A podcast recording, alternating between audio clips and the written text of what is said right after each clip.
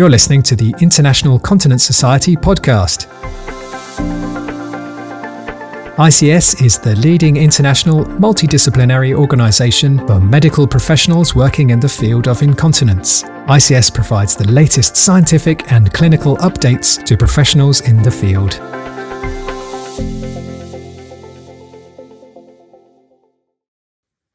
Hi, I would like to uh, welcome everyone listening to this podcast um, sponsored by the ICS about the ICS consensus statement on bladder and bowel training document and its practical uses. My name is Tamara Dickinson. I'm the chair of the nursing committee of the ICS. Um, I've been a urodynamicist and continence nurse for the bulk of my career um, and am now working in um, a little bit different field of continence, working with um, post radiotherapy uh, prostate cancer patients in symptom management, long term surveillance, and survivorship. Um, today, for this podcast, we have Janie Thompson from Australia and Donna Bliss from the United States as our podcast guests. I'd like to ask each of you to tell us a little bit about your professional background um, and your activities that you've been involved with with the ICS. Janie, why don't you start? Hi, Tamara and Donna. I'm really excited to be doing this podcast with both of you today. It's a great honour. I'm Janie Thompson. I'm a nurse continence specialist and manager of the National Continence Helpline, which is an Australian government funded free and confidential advice and information telephone service manned by continence nurse specialists.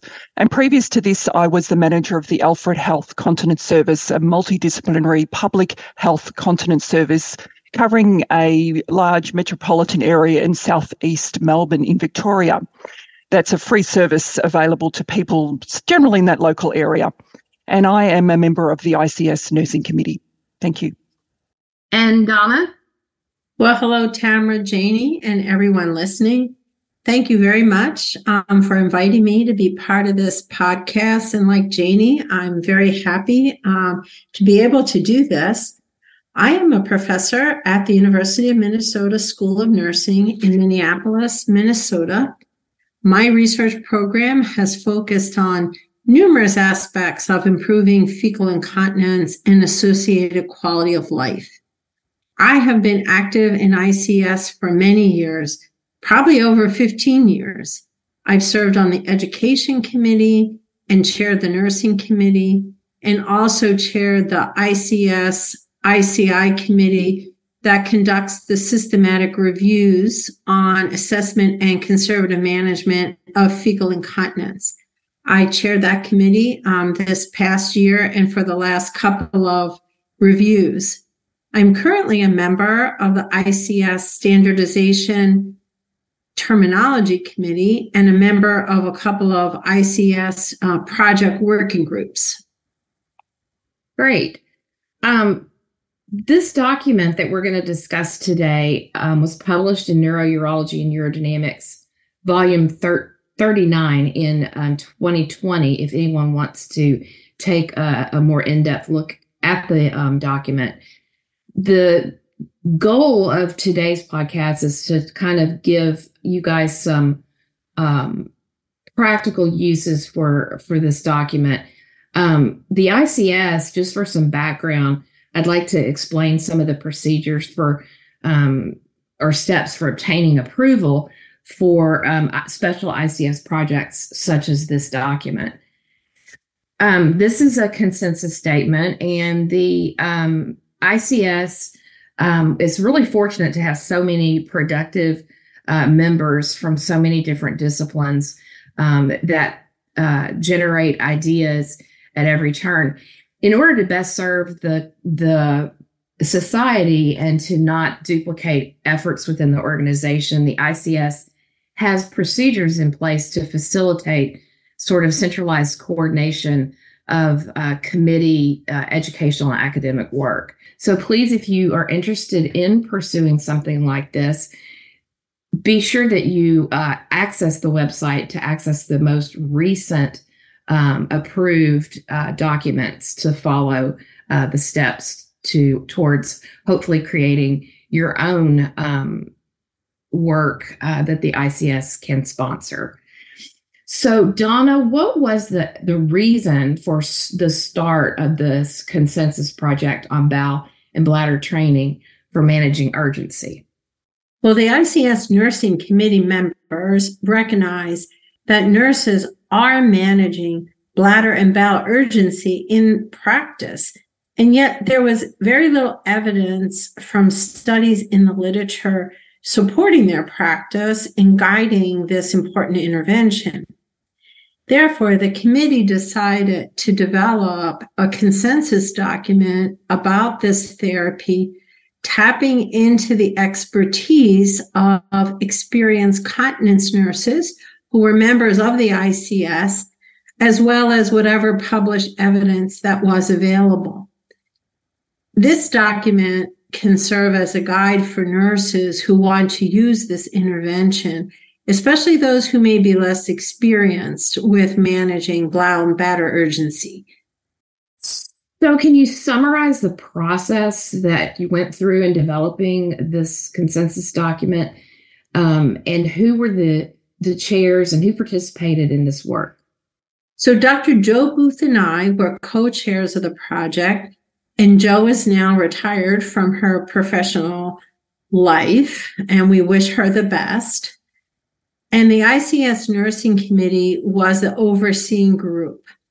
There were 22 other nurse members of the ICS who participated on the consultation group for consensus.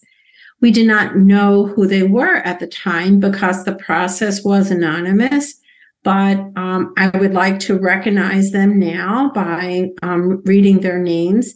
Allison Bardsley, Nikki Cotterill, Joanne Dean, Verly Decaf, Yu Tamara, Sandra Engberg, Sharon Eustice, Veronica Gank, Veronica Haggar, Amy Hunter, Lisa Krabenhoft, Juan Mei Liao, Catherine Moore, Joan Ostaszkiewicz, Angie Rantell, Joanne Robinson, Allison Sweeney, Eugenie, Susan Varr, Mary Wilde, and Debbie Yard. And we greatly appreciate everyone's contributions. And one of the first things we did was to conduct a rapid review of the published research evidence, expert opinion articles, policy statements, and information from professional nursing groups. The information used was gathered from a broad range of sources, and then we extracted information, key information, and formulated them into statements that were then used to develop um, the document. We then mod- that we then used a modified Delphi process online, and as I mentioned earlier, we worked anonymously. The consultation reviewed the statements developed by mail, suggested changes to the ICS office staff, who collected them and made them anonymous. The project working group incorporated any suggested changes into the document which was then returned to the consultation group by the ICS staff. So that's how we uh, maintain anonymity. The ICS staff was sort of the in between person from the consultation group reviewers and those of us who were um, summarizing that information. So the group who was doing the review emailed whether they agreed or disagreed with the statements and then suggested any changes. Again, that went back to the office staff and over to the consultation group. And it took um, a total of three reviews in addition to the initial review to reach consensus. The statements um, or their revised changes were accepted when consensus among all the reviewers was reached, which was defined as 80% agreement by the members of the consultation group. Great. Um, how is can you sort of describe how the document um, is organized for us? We discussed how to organize the statements and the overall document. So that's a good question. Um, based on the information we identified, we determined that the nursing process, with its steps of assessment, planning, intervention, and evaluation, offered an optimal organizational approach. So the document has three sections, which are organized into columns. And section one contains the statements describing the procedures of the bowel and bladder training that are organized by the steps of the nursing process. Section two, or column two, has the supporting evidence that we found from the literature um, for the statements, recognizing the different levels and types of evidence, ranging from expert opinion to research based. And section three shows what should be demonstrated in practice for each step. Um, so, as an example, as part of assessment, the clinician should conduct an assessment of the person's bowel symptoms. The practice outcome that would be expected would be that the patient would complete a bowel diary for seven days that would provide information to the clinician to use in formulating a plan. Um, as a second example, under the planning step of the nursing process, the patient's goals for bowel training would be identified. That might be, say, a reduction in the frequency of their bowel movements or a more controlled response to urgency without anxiety. And the demonstration in practice for that would be that the bowel training plan would address these patients' goals. Thank you so much, Donna. Janie, would you briefly explain the purpose and the steps of bladder training for managing urgency, um, urinary urgency, and overactive bladder um, according to the document. I know you use this on a regular basis. Yes, Tamara. Um, first of all, I'm just going to explain. I'm using the word patient, and when I use patient, I mean obviously client, care, care recipient, participant, consumer, or whatever word you use um, to describe someone who you're you're you're providing care to. Um, and I must also preface that overactive bladder, which is sort of often used with bladder, one of the conditions why we use bladder training in my clinical practice was often the most common condition I dealt with. And again, generally the, the clients I saw or the patients I saw were older patients or patients living with a disability. So it's a bit of a bit of a passion of mine, um, bladder training. So regarding this document, the purpose of bladder training, according to the document, is to restore normal voiding pattern by progressively lengthening the intervals between voids by suppressing the urge to void. So the steps to bladder training including include establishing the patient's goals, which I think is one of the most important things to do is to determine what they want to achieve to then work towards that goal with them. And then reviewing their bladder or voiding diary. The patient is then encouraged to void at regular intervals throughout the day.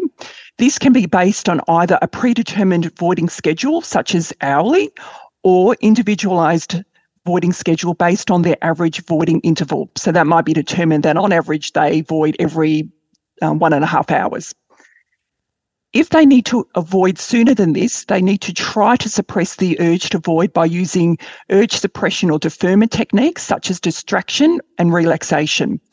Once their urge sensation settles, and you, that usually happens within a couple of minutes, they then can walk at their normal pace to the toilet if they still need to void or pass urine.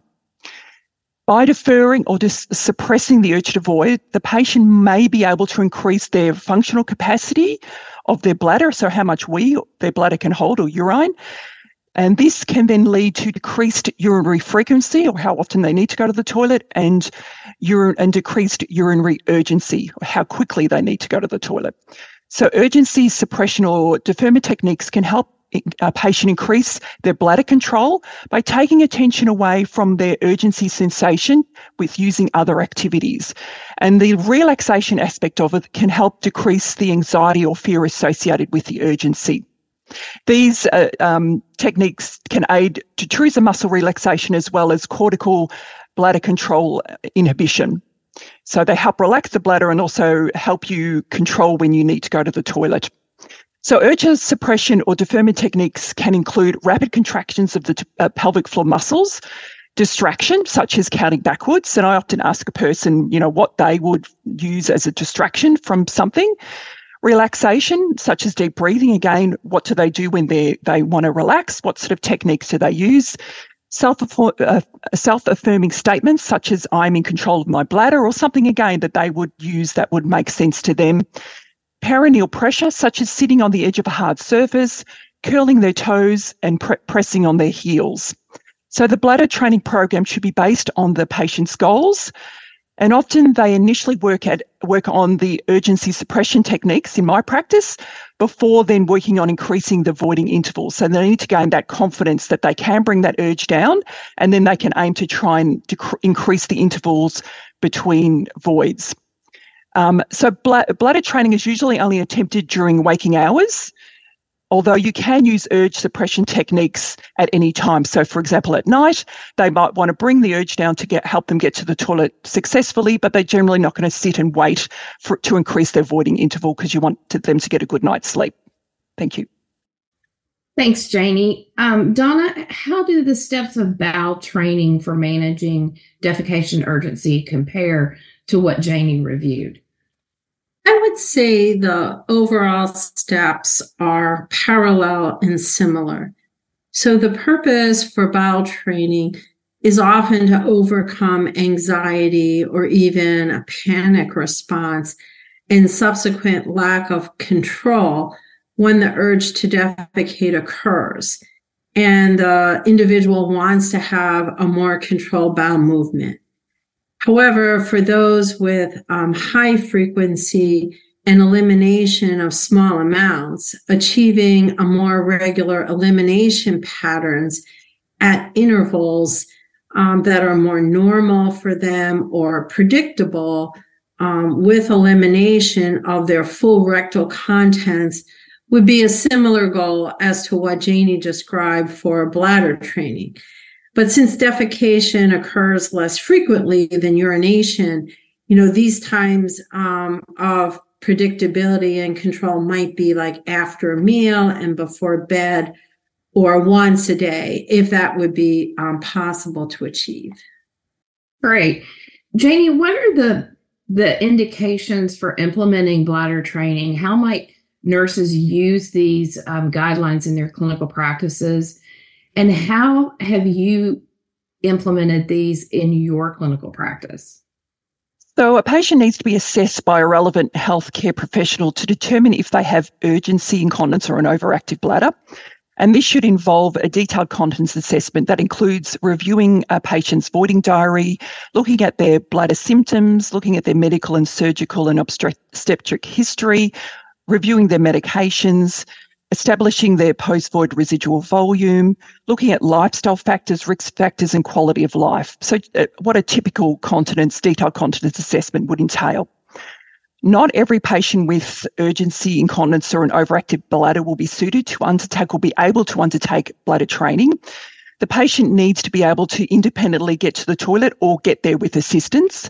They need to have the cognitive ability to undertake bladder training. That is, they need to recognize that urgency sensation and be able to use the urge suppression techniques and preferably be able to do able to do contractions of the pelvic floor muscle but often this can be a bit of work in progress that maybe at the moment they can't but with time they can engage their pelvic floor they need to be motivated to undertake the bladder training and it does require a commitment to the process and they need to sort of be engaged to to to, to do this they also need to be realist, realistic about what their what the bladder training can achieve. That it is, it might be more challenging with someone with very severe overactive bladder with a very small bladder capacity. A nurse might use these guidelines in their practice to ensure they have a structured approach to bladder training that is based on current evidence and expert knowledge. And these gui- guidelines are very practical to use and they have a very clear process. And I really like the way they're set out. I've used these guidelines with the nurse continence specialists on the National Continence Hotline by discussing them as a group and also discussing our individual approaches to bladder training, particularly the deferment techniques we suggest, because I can f- have found there's quite a lot of variability in what people suggest in this regard. But the guidelines really helped us as a, as a team to be more consistent in the information we provide to the callers to the National Continence Helpline, and hence I found them extremely useful and often refer my team to, hey, have a, have another look at this document and just really refresh your knowledge on bladder training. Thank you. Yeah, I think it's it's probably you know something that that can be used at any level as a good uh, refresher. Um, Donna, what are the implications um, or sorry indications for implementing um, bowel urgency? Are they similar? You know, we we really weren't sure how these two um, interventions would line up or the steps of the interventions line up when we started. But I think the beauty of having this structured process is very helpful because we realize that, you know, the indications and approach um, that are taken by the nurse were similar for bowel training um, as they were for bladder training, as Janie described.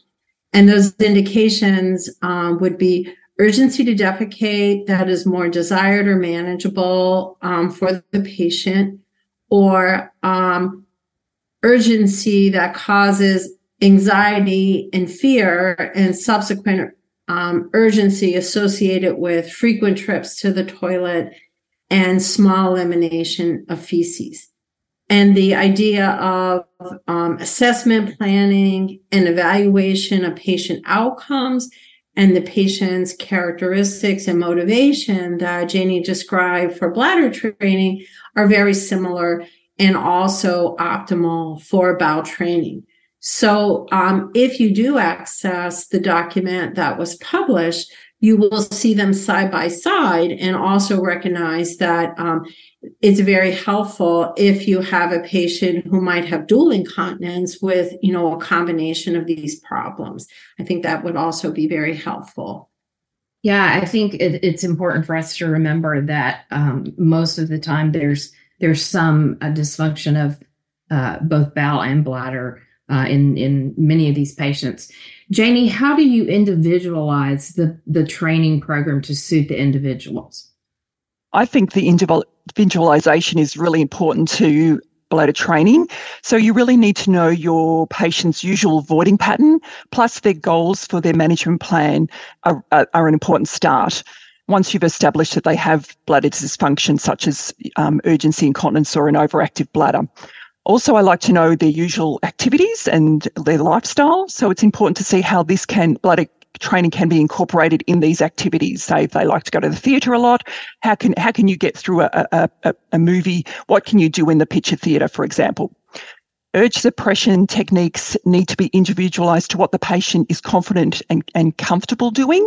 And I often start them practicing their urgency suppression um, techniques, particularly in a safe place without increasing their voiding interval. So I sort of say, when you're at home, I want you to challenge yourself to not go to the toilet as soon as you feel like you need to rush and just see if you can bring that urge down because the risk of an accident is possibly more manageable in that environment.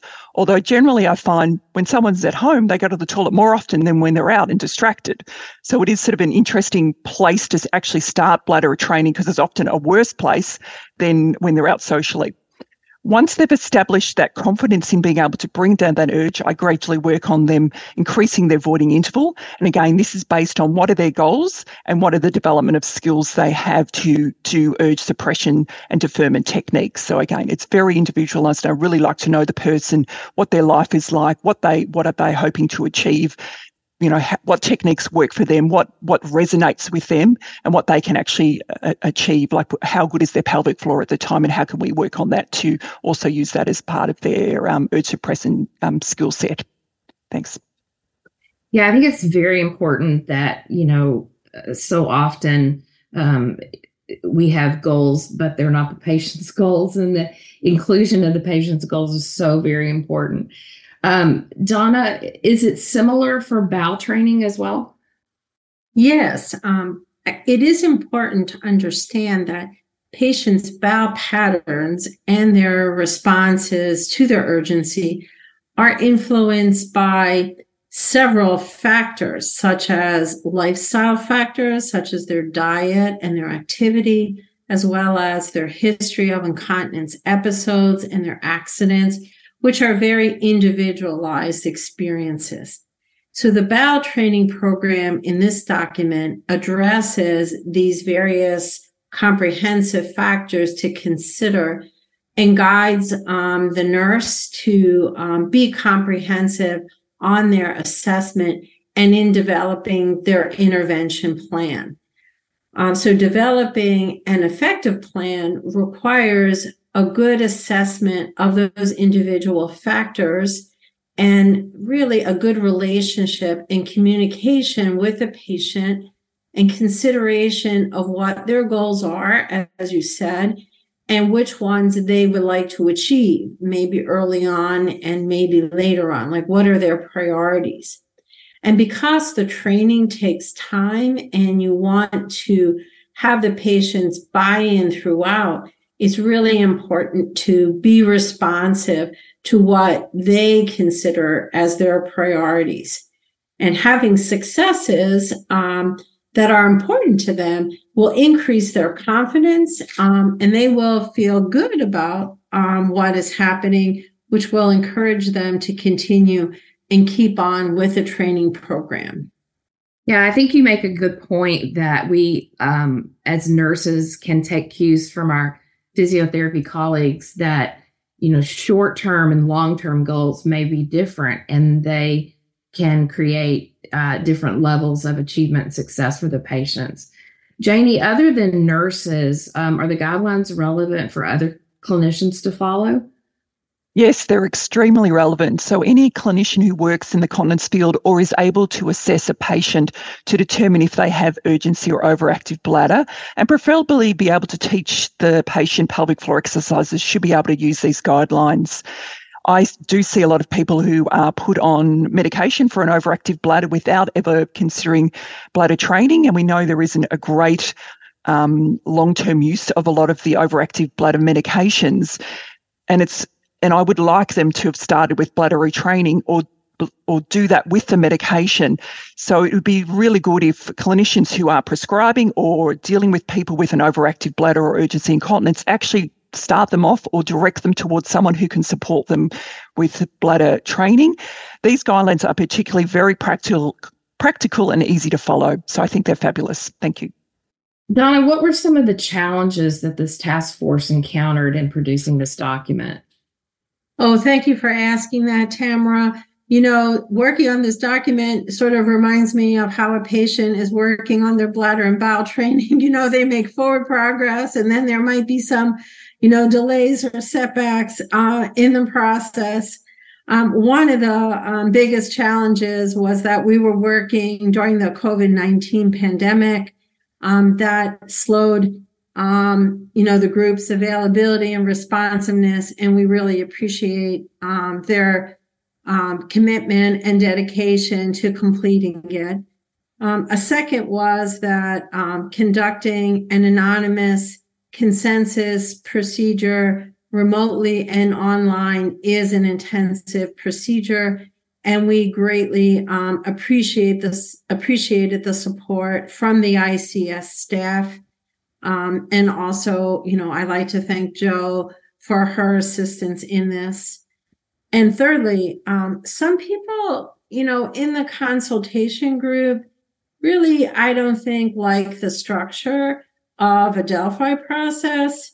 Um, and the Delphi process is a, structured process for a re- reason. And they wanted to write all sorts of comments and explanations. Um, to sort of support, you know, what they were suggesting. And, you know, we did read all of those comments, but we did really try to stay true to our process. Um, it's a very, I think, effective and powerful process because one person doesn't um, really override the opinion of others, um, and other people aren't um, sort of intimidated maybe by reputations of the other people. So people really can um, speak from their um, experience and knowledge and expert opinion. And then we consider all of those and um, put it out for a vote. And the majority in this case, in this process, um, did have the final say in um, reaching that 80% consensus. So we were really pleased with it, even though it probably took a little longer than we originally planned because of the interruption um, by the pandemic. So as soon as we were able to finish, um, we we did submit it um, for publication, and we're very happy for its um, quick uptake and be able to disseminate that to um, ICS members and anyone else who might be interested. And as Janie said, I think it's a great document, and um, hopefully it will be um, useful to those who are using it. Great. Janie, what do you think um, is one of the most important contributions of this document? Um, other than the fact that the document is based on evidence and expert consensus, I think one of the most important contributions is the two tables within it that clearly explain how to undertake bladder and bowel training. And then this is further reinforced forced in the appendices that gives further depth to these tables, including the evidence that these these tables are based on. And so they're really useful very clear very easy to follow. And i think you know any clinician working in the field should have that close by to really reinforce what bladder and bowel training should entail. I think they're amazing. Thank you. Yeah i think the evidence base and the expert opinion is so important for um, a lot of uh, reinforcement of interventions that we as nurses um, you know implement uh, that doesn't um, necessarily get uh, into the the printed word in a consensus document like this. So, um, lastly, Donna, how might this consensus document encourage further research on these topics? Ultimately, um, we hope the document will stimulate research to provide evidence for the various steps and its content. The supporting evidence section shows where research is needed and really any part of the procedure can be tested for its effectiveness. So we hope that as clinicians use the document and its procedures, they will not only develop, you know, practical information to support their own practice, but maybe it will help them identify questions for research and quality improvement on their, you know, for themselves and then to test them and then hopefully share that in the literature as well. So that if there's an update in the document in a few years, we'll be able to cite um, some studies that might look at parts of this or provide additional evidence for it. And, you know, as evidence, as knowledge is obtained and achieved, every procedure and every guideline can be updated. So we really see this as a, you know, sort of a baseline start. We needed to sort of pool our resources and our expertise together as a starting point and really we hope over the years that it will be refined and and maybe there will be other recommendations and improved as people are using it and developing um, new evidence-based knowledge Thank you so much, um, Donna and Janie, for being involved with this um, podcast.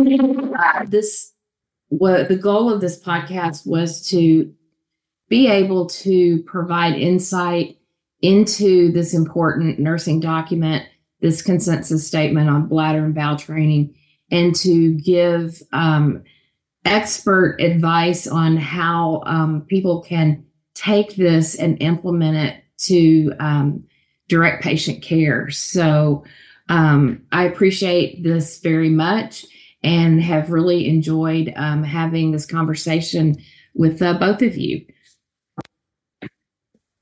Well, you're welcome, Tamara, and thank you um, for organizing this. Um, I think it will be a, a great supplement to the document in print. Yes, I agree. It's um, lovely having a chat today and really um, talking about it. It's something close to my heart bladder training and bowel yeah. training. And thank you both. Thank you. Goodbye.